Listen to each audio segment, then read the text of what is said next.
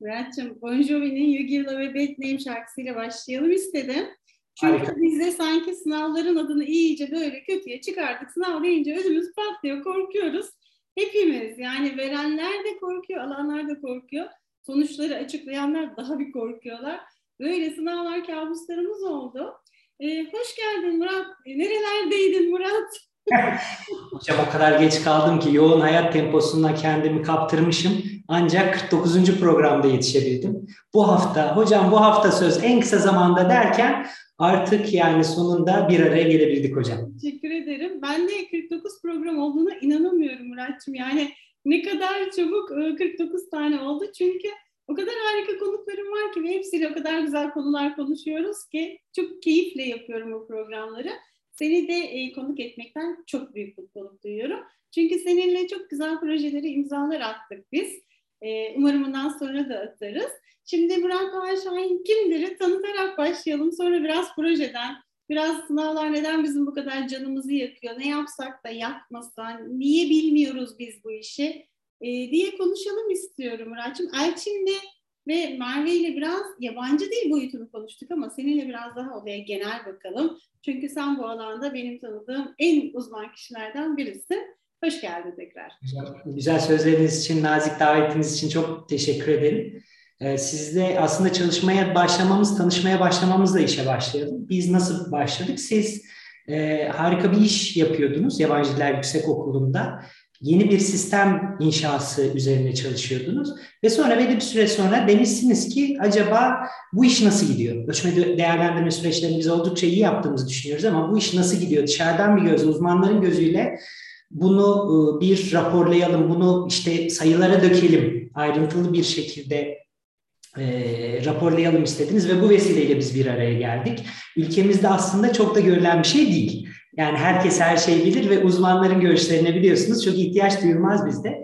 Bu vesileyle bir araya geldik. O zamanlar ben açık öğretimde görev yapıyordum. Ölçme değerlendirme uzmanı olarak doktor eğitimime devam ediyordum. Sonra Hacettepe Üniversitesi'nde doktor eğitimimi tamamladım ölçme değerlendirme anabilim dalında. Halen Eğitim Fakültesi'nde, Anadolu Üniversitesi Eğitim Fakültesi Ölçme Değerlendirme Anabilim dalında öğretim üyesi olarak çalışmaya devam ediyorum. Harika. Evet Murat seninle tanıştığım o günü e, dün gibi hatırlıyorum. Gerçekten çok hoş bir buluşmaydı, hoş bir karşılaşmaydı. E, ve biz e, aynen sağ ol hatırlattığın için çünkü biz yeni bir sistem kurmuştuk. Bir işte Global Scale of English diye bir e, GAC dediğimiz meşhur hayatımda çok yer eden, artık senin de ediyor biliyorum. E, bir sistem üzerinden program geliştirdik. E, ölçme değerlendirmemizi de o yüzden geliştirdik. Aslında her şeyi bir ekosistem içinde yaptık. E, ama ölçme değerlendirme konusunda biz birazcık e, içgüdüsel olarak işte öğretmenlik deneyimlerimizle hareket ediyorduk. Böyle olursa iyi olur diyorduk ama gerçekten bir dış göz tarafından, bir uzman tarafından doğru mu yapıyoruz, yanlış mı yapıyoruz, nerelerdeyiz, gerçekten ölçmek istediğimiz şeyi ölçüyor muyuz acaba soruları da hep kafamızda vardı. Sen de tam o anda hayatımıza girdin e, ve e, yaptığımız bir sürü çalışmadan bizim o sınavlarımızın tam da istediğimiz gibi olduğunu, işte bazı şeylerde e, sizlerin yorumlarıyla işte kısalttık, uzattık sınavları falan ama e, doğru yaptığımızı görmek, bilimsel olarak başka bir taraftan da görmek çok güzel bir duyguydu bir kere. E, biz o sınavları dedik dedik bir sürü açıdan inceledik. E, evet. Ölçtük, biçtik, bir sürü projeler yaptık, sunduk her yerlere gidip de. Çok güzel günlerdi gerçekten. Güzel verimli çalışmalardı. Kesinlikle öyleydi. Yani teoride e, hep üzerinde konuştuğumuz şeyleri gerçek pratikte karşılığının ne derece olabileceğini göreceğimiz bir laboratuvar ortamıydı. Bizim için de harika oldu ve dediğiniz gibi aslında işlerin doğru yapıldığı zaman rakamların da sayıların da o istatistiksel analizlerin de beklenen gibi her zaman çalışabildiğini bu vesileyle görmüş olduk.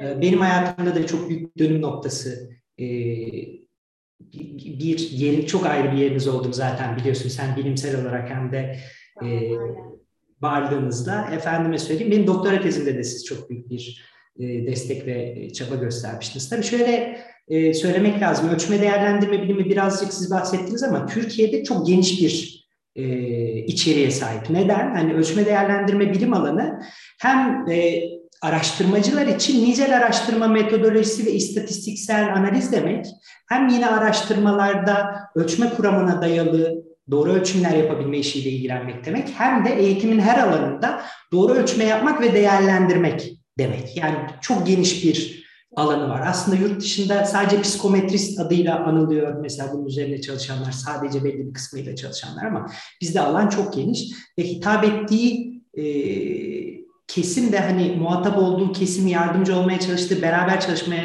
e, gayret ettiği kesim de çok geniş. E, biraz bahsettiğiniz gibi hocam ülkede artık sınavlar öyle bir hal aldı ki gerçekten işin içinden çıkamaz hale geldik. Burada e, hep pandemi dönemi ilk başladığında da biraz üzerine konuşmuştuk.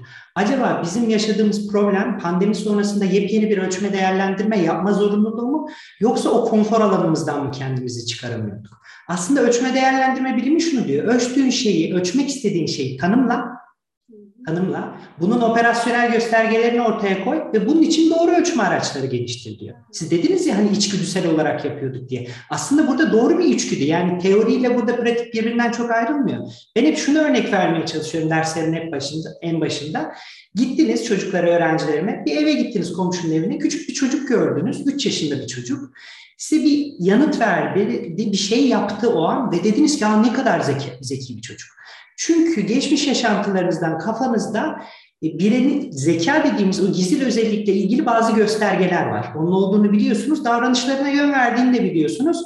Ve hatta kafanızda normlar bile var. 3 yaşında bir çocuk neyi yapabilir? Bu onun yapması gerekenden daha iyi yaptı kararını bile verebiliyorsunuz. Aslında sürekli olarak arkada bu iş yürüyor bizde.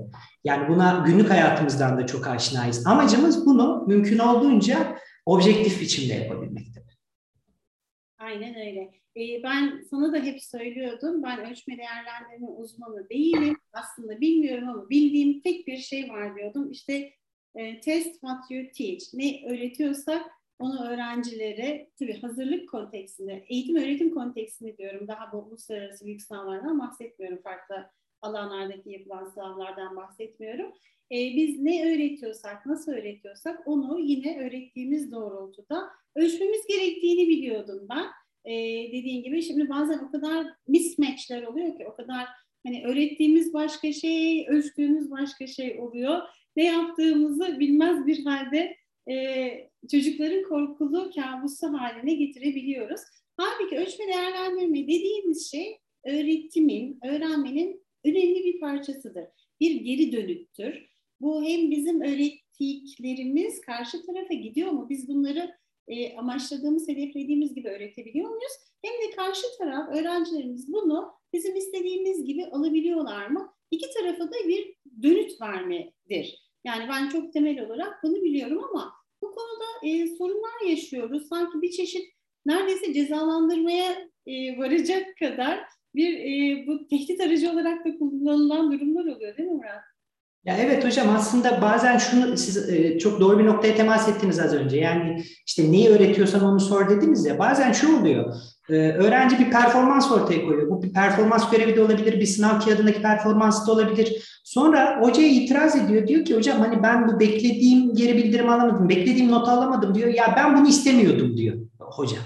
Öğrenci de diyor ki peki sen ne istiyordun? Ben bunu nereden anlayayım? Bakın ben bunu hani ölçme değerlendirme dersini bitirdikten sonra mutlaka öğretmen adaylarına görüştüğümde şunu anlıyorum. Yani diyorlar ki çok fazla kişinin bu dersi alması lazım aslında bir yandan. Çünkü o bir yandan da hani içgüdüsel tavırlarımıza çok güvenmek lazım. Çünkü her ölçme değerlendirme uzmanı her şeyi bilemez. Alan uzmanlığı çok kritiktir ancak alan uzmanı bilir neyin ölçülmesi gerektiğini. Ama bir yandan da sadece bu içgüdüye dayalı olarak kalıplaşmış hataları sürekli tekrarlıyor olduğumuzun da bir farkında olmak lazım. Geri bildirimin önemi de şöyle. Sanırım biz e, geri bildirimi sayılarla sadece sayılarla vermeye o kadar odaklanıyoruz ki tırnak içinde bu bizim bir de konfor alanımız.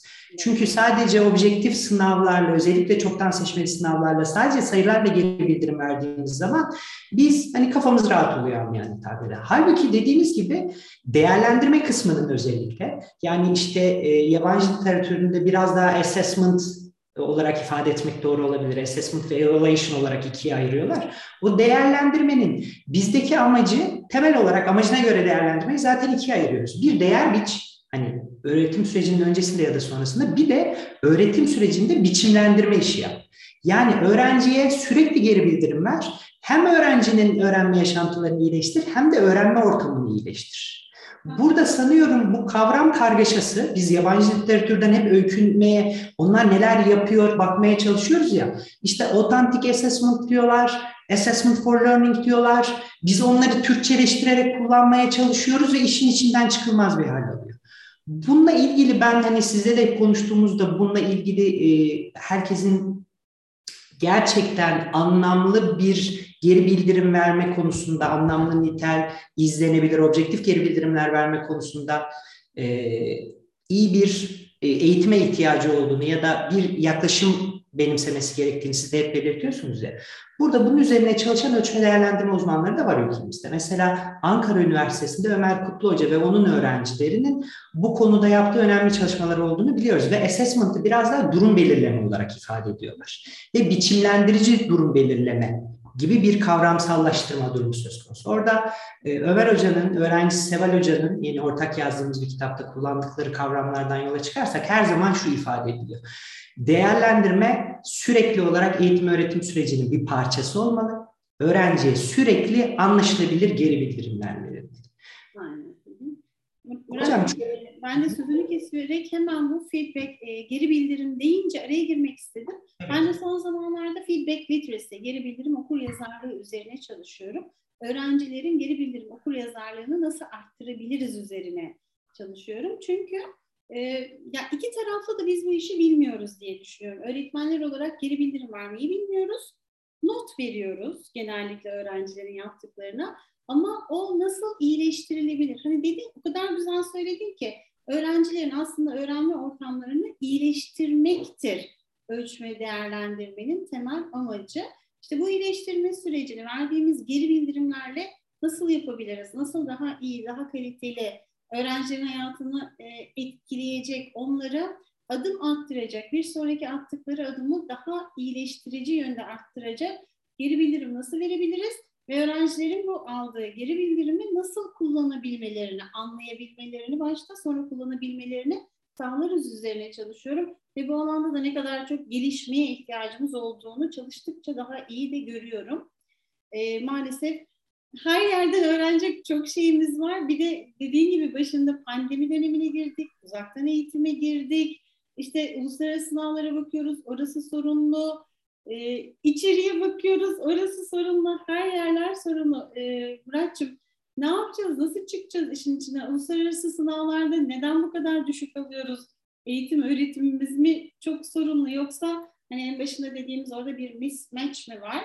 Bir sürü şeyi bağladım birbirine. Farkındayım sana cevap verecek pek çok soru sordum. Yani öğrettiklerimiz e, ölçülen şekilde değil mi? Öğretmeyi de mi bilmiyoruz yoksa biz hatta? Hocam çok temel bir problem var burada. Ben hani daha önceki konuşmalarımızda paylaştığımız anekdotlardan biri şuydu. Ben 6 sene öğretmen olarak görev yaptım, fen bilgisi öğretmeni olarak.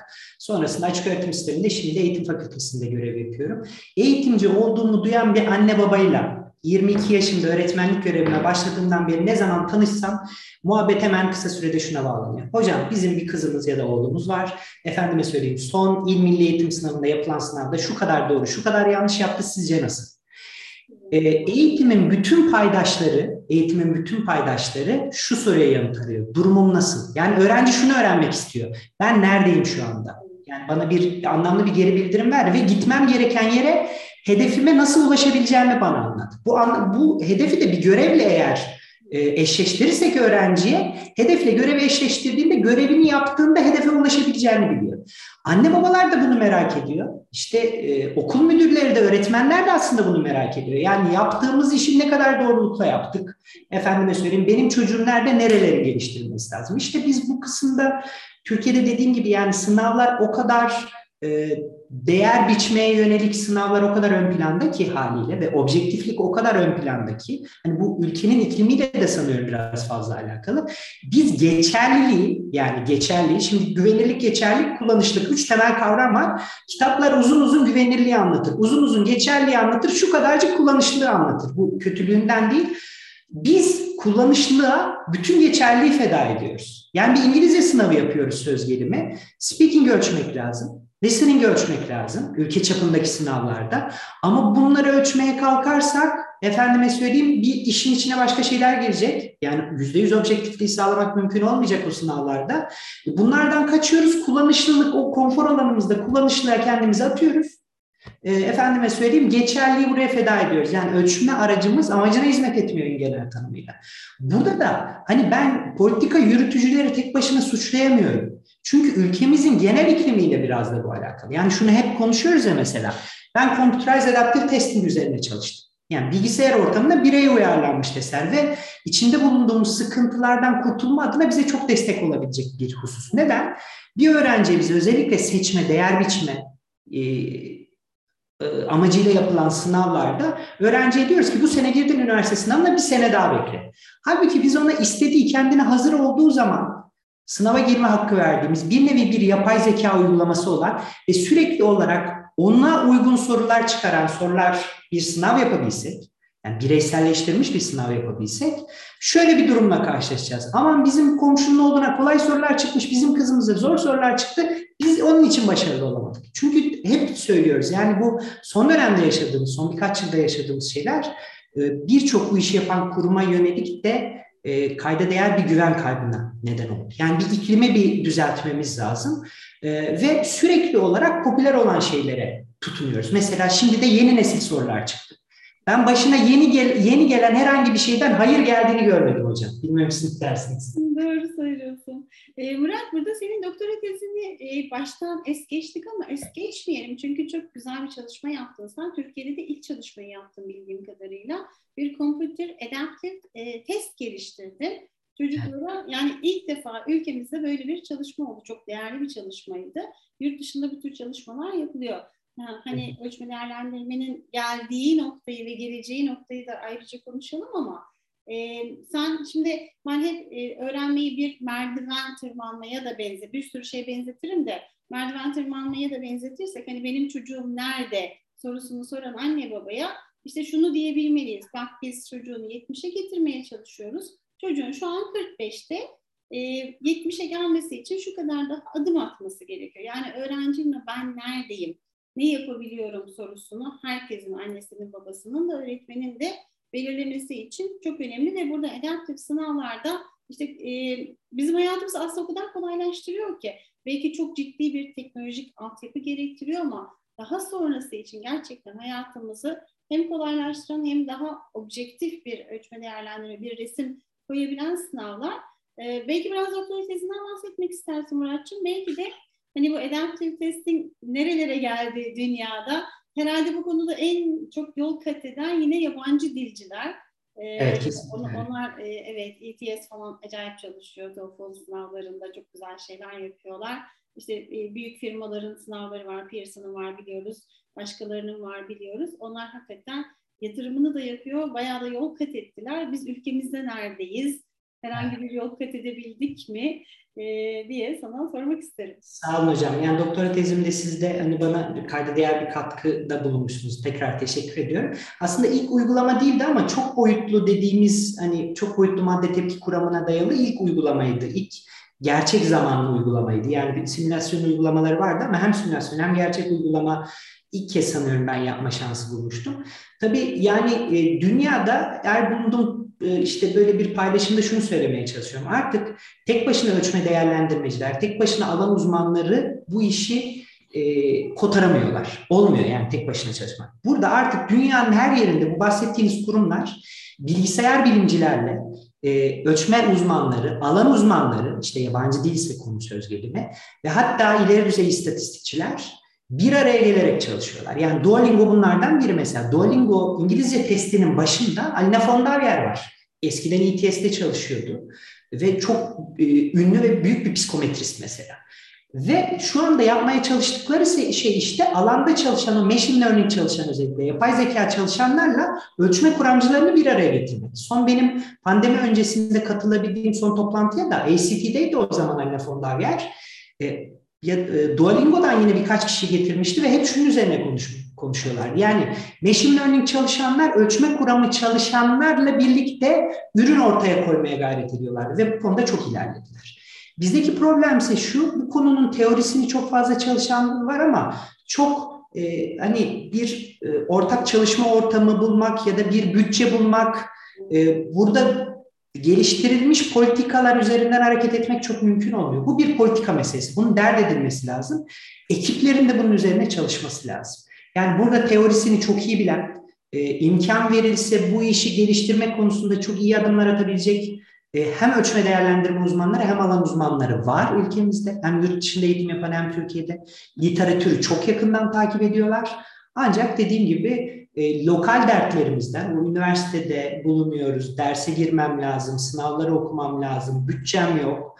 Bu sınırlıklardan ne yazık ki e, şu anda kaçamıyoruz ve e, görmemize rağmen, gidişatı görmemize ve aslında biz de e, o denli çalışmalar yapabileceğimize inanmamıza rağmen e, bu e, ortak çalışma alanlarını oluşturamıyoruz diyeyim. Maalesef. Ya Murat aslında ne konuşursak konuşalım bu multidisiplineri bir bakış açısının, ekiplerin artık e, en son Merda konuştuğumuz programda da o masada oturan insanların farklı disiplinlerden farklı bakış açılarıyla birbirine destek olan insanlar olması gerekiyor. Sonucuna çıkıyoruz. Ee, seninle yaptığımız çalışmalar zaten ekip olarak bu yüzden güzeldi. Yani biz e, sınıfın içini biliyoruz, uygulamayı biliyoruz, biz kendi alanımızla ilgili teorileri biliyoruz. Sen ölçme değerlendirmeyi biliyorsun. Hani tek başına sen, tek başına biz yetmiyoruz artık. Yani bu ekipler bir araya geldiği zaman anlamlı işler çıkıyor. O yüzden e, güzel projeler o yüzden çıkmıştı zaten. E, gelsin artık bu insanlar otursunlar masaların başına. Dediğim gibi yoksa bizim kaynağımız var, insan kaynağımız var, kaynağımız var.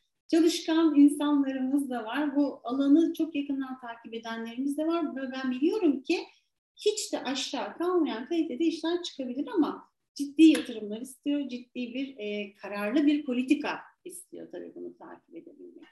Hocam kesinlikle yani bu bu iş yani şöyle şunu şöyle düşünmek lazım. Mesela e, yeni kurla beraber herhalde birkaç milyon dolar yatırım yapıp Yurt dışına doktoraya gönderdiğimiz arkadaşlarımız var. Geliyorlar harika işler yapmaya hazırlar ama o gönderildikleri üniversitede sen nereden geldin? Sana kadroyu biz şu anda veremeyiz. Başka işlerimiz vara geliyor işler. Hani biliyorsunuz o sınırlıkta boğuluyorlar. Ve şunu düşünmek lazım acaba. Kim bu kadar büyük yatırım yaptığı insanları? Sadece yurt dışında doktora yapan değil. Mesela kendi alanım için söyleyeyim. Ülkemizde doktora yapıp yurt dışını çok yakından takip eden, e, o kalitede olan çok arkadaşımız var. Yani bu kadar yatırım yaptığım, bu kadar güçlü insan kaynağını yani göz göre göre e, etkisi bu kadar sınırlı işlerde e, kullanmak ve sonrasında onların etkililiğini test etmemek de e, yani ne bileyim hani göz göre göre yaptığımız bir hata.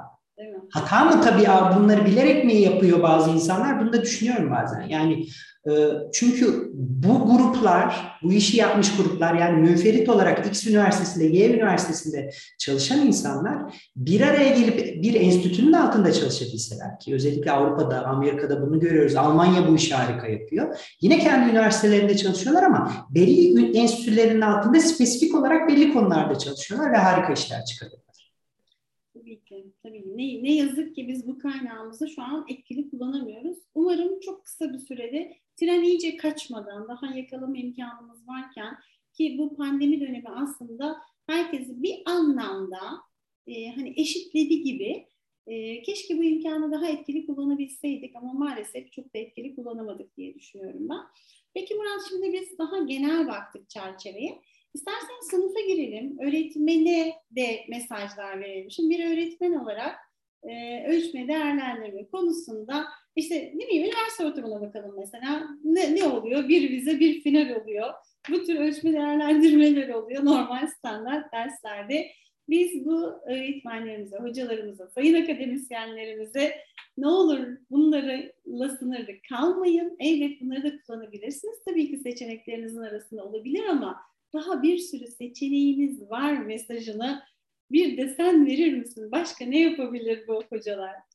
Hocam çok haklısınız. Yani ölçme değerlendirme dersin hani lisanstaki eğitiminden, öğretmen yetiştirme programlarındaki durumdan başlayarak tartışmak lazım. Yani e, biz ne zaman öğretmenlerle bir araya gelsek, öğretmen arkadaşlarımızla, meslektaşlarımızla bir araya gelsek ya da yöneticilerle ya da ailelerle bir araya gelsek, ülkedeki önemli sorular, sorunlardan birinin ölçme değerlendirme duyuyoruz. Öğretmen arkadaşlar da diyorlar ki bu konuda desteğe ihtiyacımız var. Ama eğitim fakültelerinde zaten 3 saatlik olan ders 2 saate düşüyor. E biz bu ders saatinde bunu böyle yapın, şunu şöyle yapın diyoruz.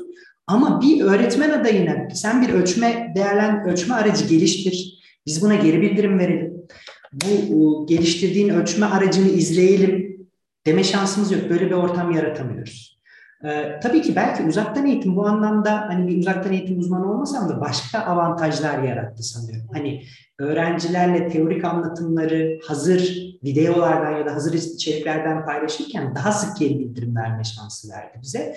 İster üniversitede olsun, ister sınıfın içinde olsun sürekli olarak eğer amacımız öğrenme öğretme süreçlerini iyileştirmekse yani değer biçme değil biçimlendirmekse değerlendirmeyi kullanırken öğrenciye sürekli geri bildirimde bulunmak lazım. Bunu yaparken de şunu unutmama, unutmamalıyız. Bir, sadece çok sayıda arada ölçüm yapıyor olmak bir biçimlendirici değerlendirme, biçimlendirici durum belirleme değil. Sadece bunu yapıyor olmak. Ee, öğrencinin anlamlandıracağı e, mevcut durumuyla ilgili e, bilgi edineceği ve gitmek sadece eksiklikleri öğreneceği değil, gitmek istediği noktaya o noktadan nasıl gidebileceğine yönelik geri bildirimler veren sistemler geliştirmemiz lazım. Sanıyorum bu anlamda hani bir paradigma değişimi gibi göremesek de artık değerlendirme iyice pro, eğitim programlarının içine girdi bu anlamda. Yani eğitim programcılarıyla, alan uzmanlarıyla e, ölçme değerlendirme uzmanlarının tap programlar geliştirilirken her adımında belki burada çalışması gerekiyor. Buradaki sıkıntı ama bir yandan da söylemesi kolay ama e, bu iş çok vakit alan bir iş. Yani öğrenciye etkili geri bildirim vermek, onu hakkıyla izlemek, e, takip etmek, onun gerekirse kendi durumunu anlayabileceği, kendi öz değerlendirmesini yapabileceği ortamları kurabilmek gerçekten çok e, nasıl ifade edeyim çok zaman alıcı bir iş. Burada da sanıyorum biraz daha dijital araçlardan hocam yararlanabilir. Son dönemde bunun böyle bir avantajı var. Evet. Murat e, bu hani bahsettik ya biz çok güzel çalışmalar yaptık diye biz o güzel çalışmalar çok zahmetli çalışmalar da aynı zamanda.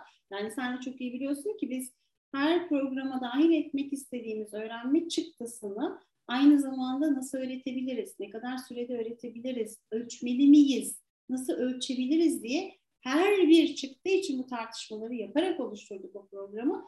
O yüzden zaten e, hani başarılı olduysak bütün boyutlarıyla düşündüğümüz için kocaman bir ekip aylarca süren tartışmalarla bunu hazırladığı için başarılı oldu. Sonra öğretmenlerimizi de aynı bakış açısına getirmek için eğittiğimiz için başarılı oldu. Yani kolay işler değil ama o kadar değiyor ki. Yani o kadar o harcadığın zamana ve emeğe değen işler ki bunlar. Başka türlüsünü düşünemiyorum ben zaten. Hocam bir enstitü gibi çalışıyordunuz siz de aslında. Yani yüksek okul olarak sadece eğitim öğretime verelim, görevimizi yapalım, rutini yürütelim değil de gerçekten bir ARGE işi yapıyordunuz orada bir anlamda. Ne söylüyordun doğru.